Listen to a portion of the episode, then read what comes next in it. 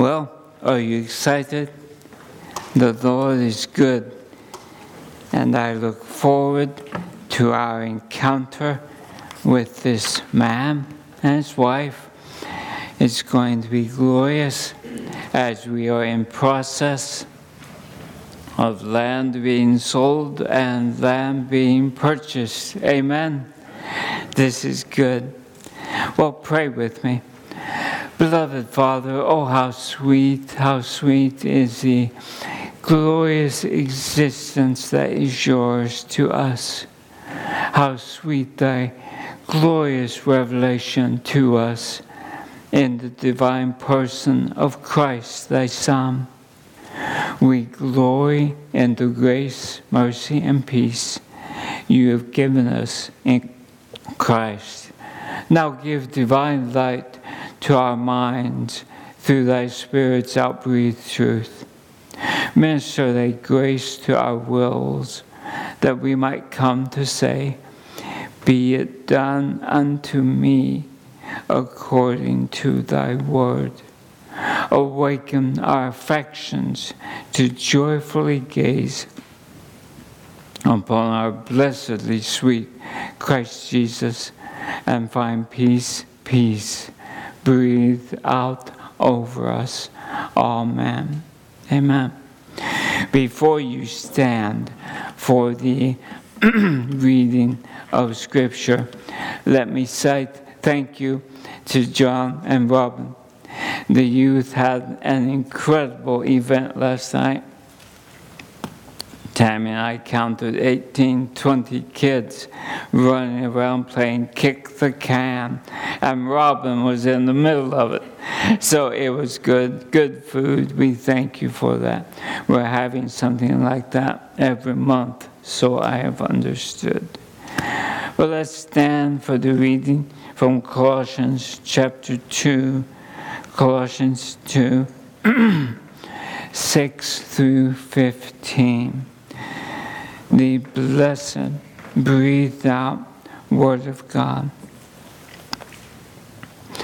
As you have therefore received Christ Jesus the Lord, walk in him, having been firmly rooted and being passively built up in him and passively established in your faith, just as you were instructed overflowing actively the imperative, our part, overflowing with gratitude.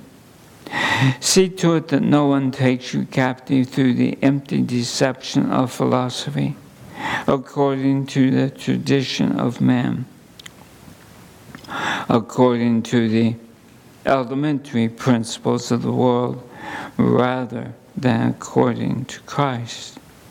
For in him all the fullness of deity dwells in bodily form, and in him you have been made full, complete, sufficient, and he is the head over all rule and authority.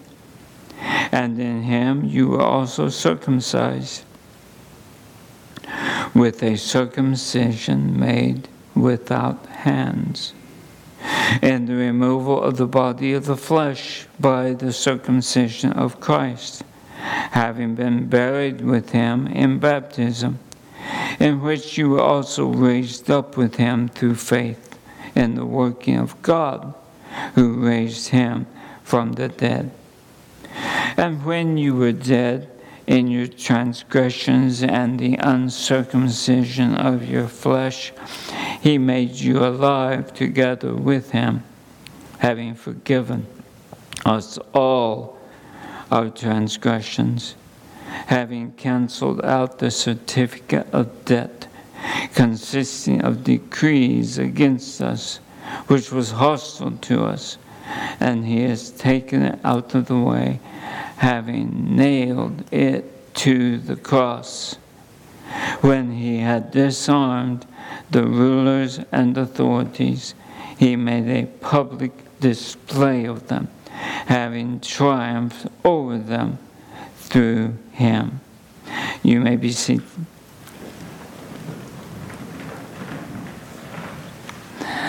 Thank you. Doctrinal review and overview. Glorious is this blessed short epistle by the Apostle Paul to the church at Colossae, a church that he had never met.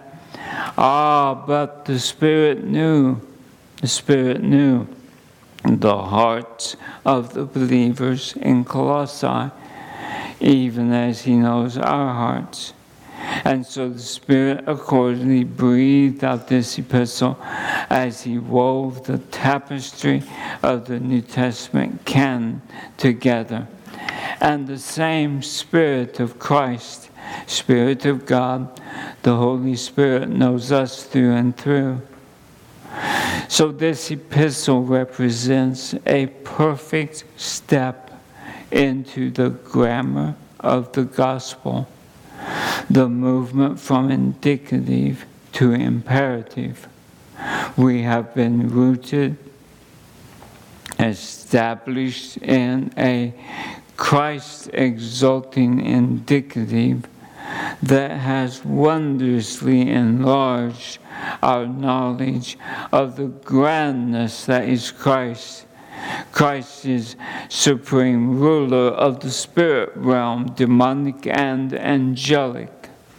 Christ is supreme ruler of all mankind, the saved by God's choice and the damned by unbelief.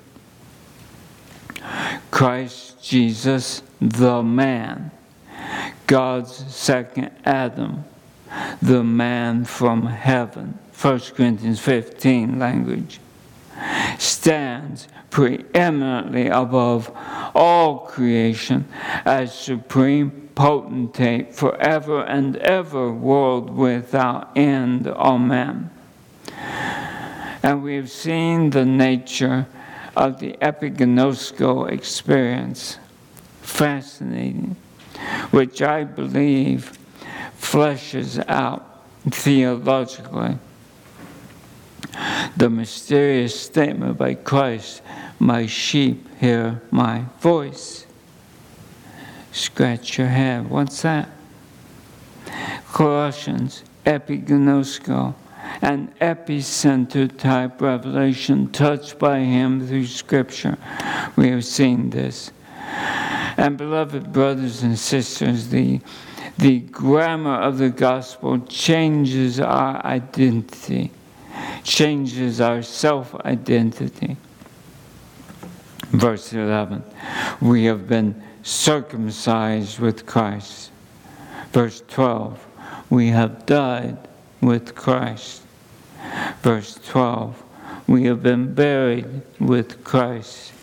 Verse 12 we have been raised up with Christ.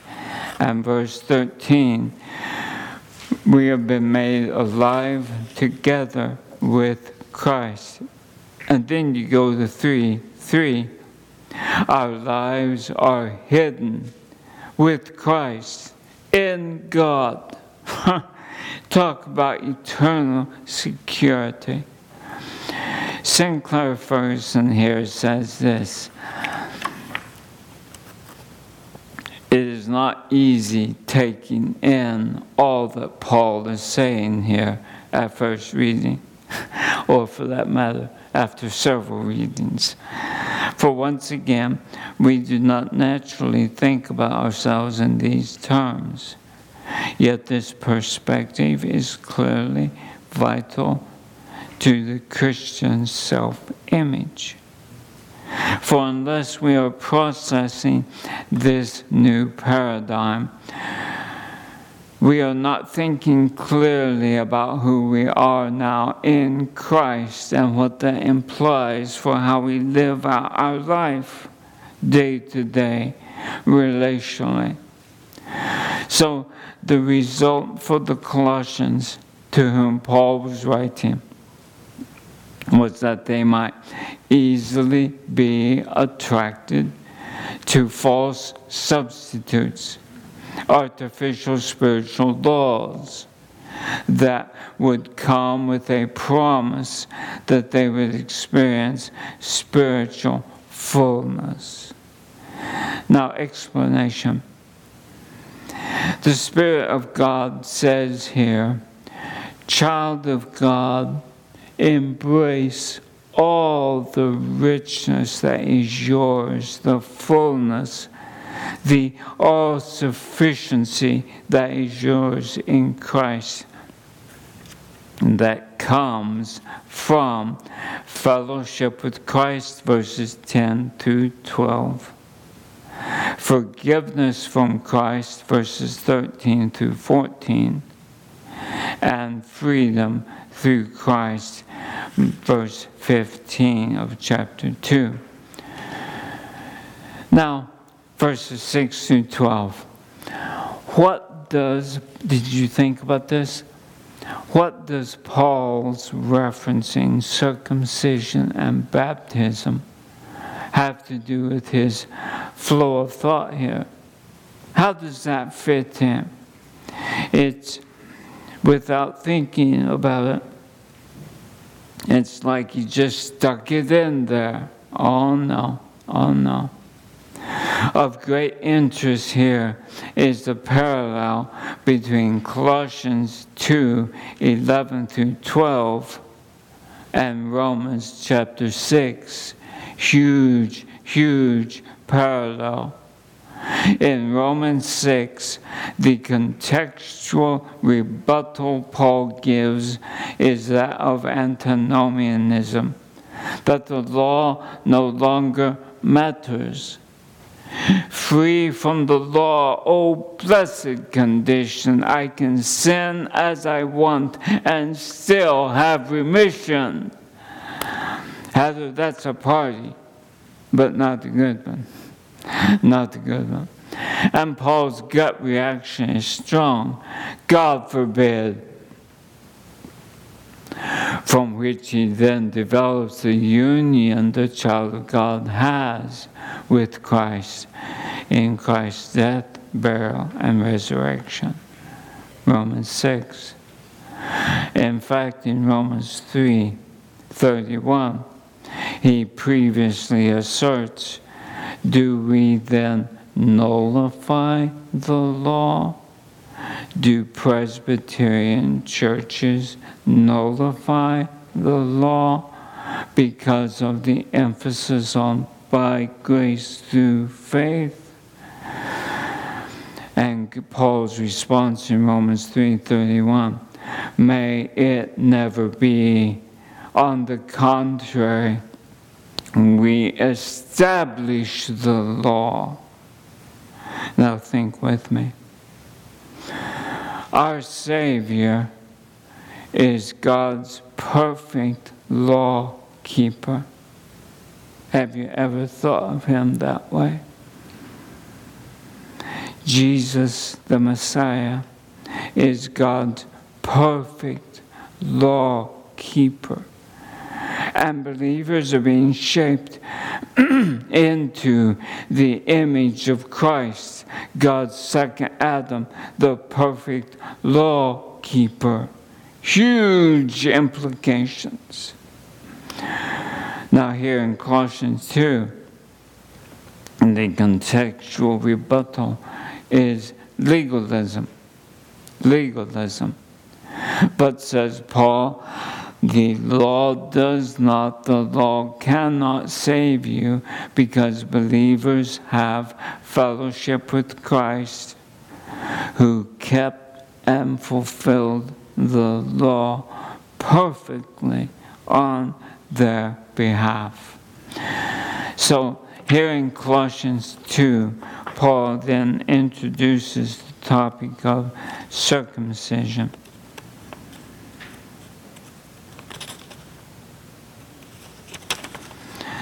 Circumcision to show clearly to show that something false was being promised by the teachers, promised to the Christians in Colossae.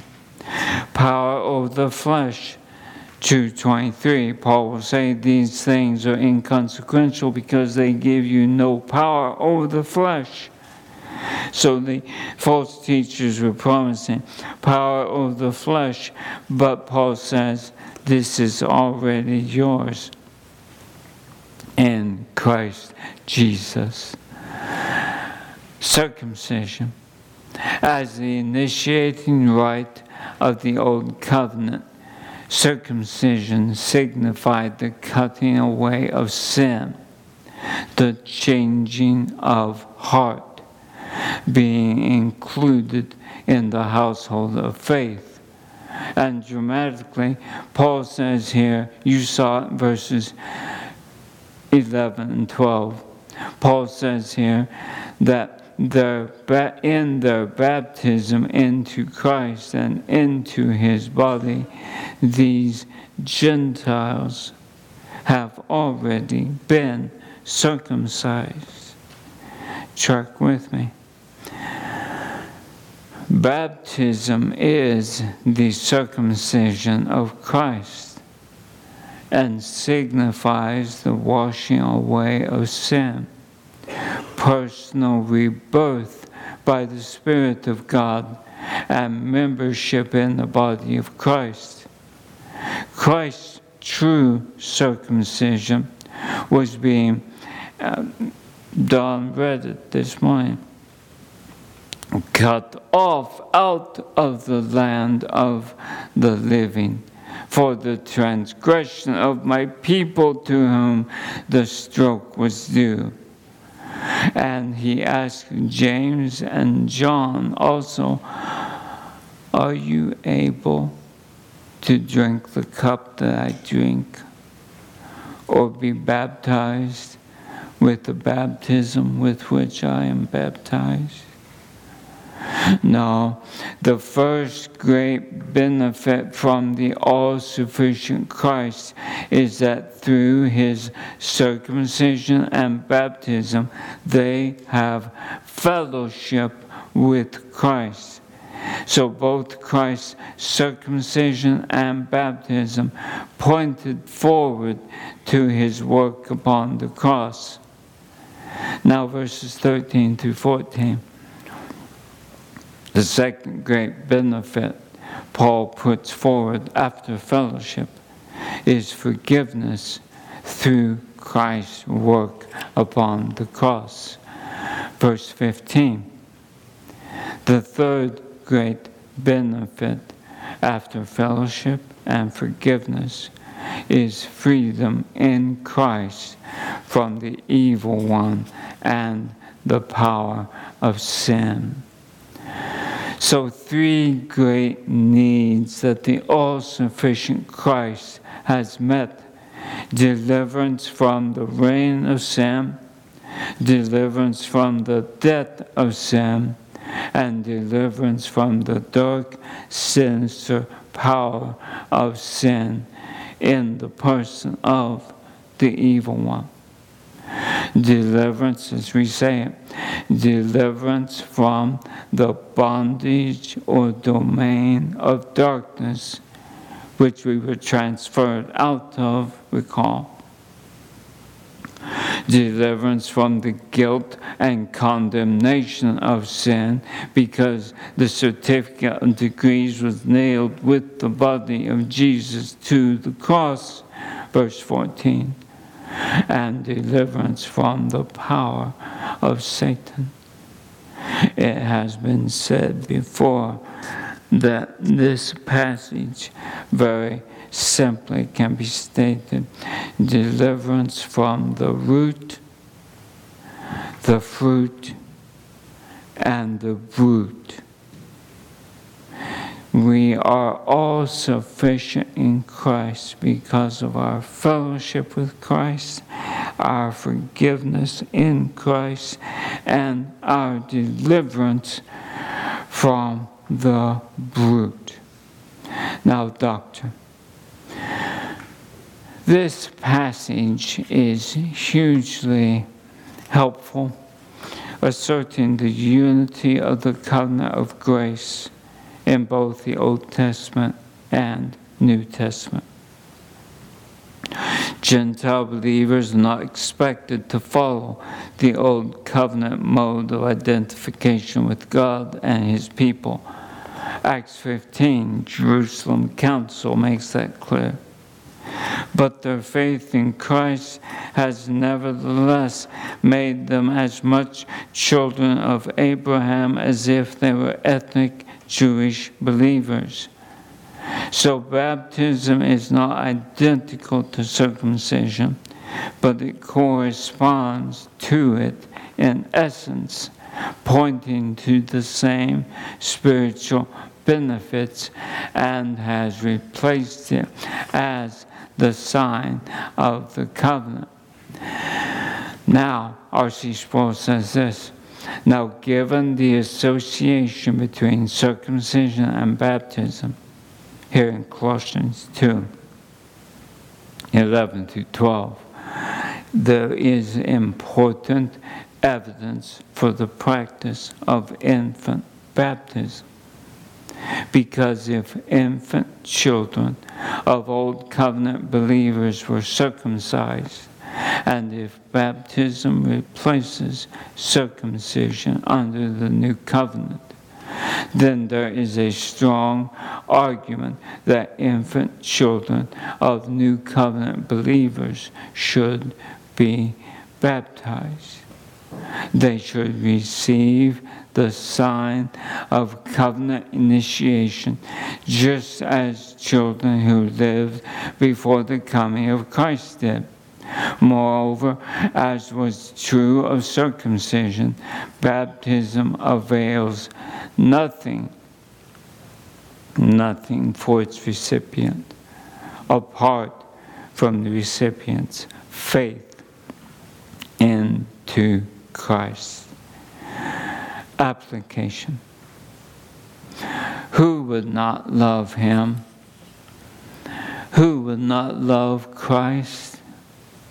Deliverance from the domain of darkness transference into the kingdom of his beloved Son, the forgiveness of my sin. If, if we understood, if this culture understood what God is offering in Christ, the therapeutic industry would collapse overnight. Forgiveness of my sin nailed to the tree with the body of Jesus. And as I discussed with another one this week, the beauty of this. If God nailed my sins with the law that condemned me to the tree with the body of Christ, there is no double jeopardy with God. He will not now punish me for what he has punished Christ for. So when you are lied to by the devil because of circumstances and you think, oh, God is punishing me. oh no, He's disciplining you as a son or daughter whom He loves no double jeopardy with Christ. Glory be. And Satan no longer has mastery or rights over me as a lawbreaker. That's verses 13, 14, and 15. For my life is hidden with Christ, my beloved Savior in God. Amen. Father, bless, bless. Oh, you are blessing this church. We thank you. We thank you for what you have done, for what you have achieved through thy blessed Son. Jesus, we love thee. We love thee. And we bow worshiping thee, saying, My Lord and the God of me. Thank you for the beauty of Emmanuel's land. Thank you for the joy of those that you continuously gather together around yourself there. Be forever praised, both in heaven and upon the earth, while the earth shall last. And use this church to thy glory and praise, we pray. In Christ's blessed name. Amen.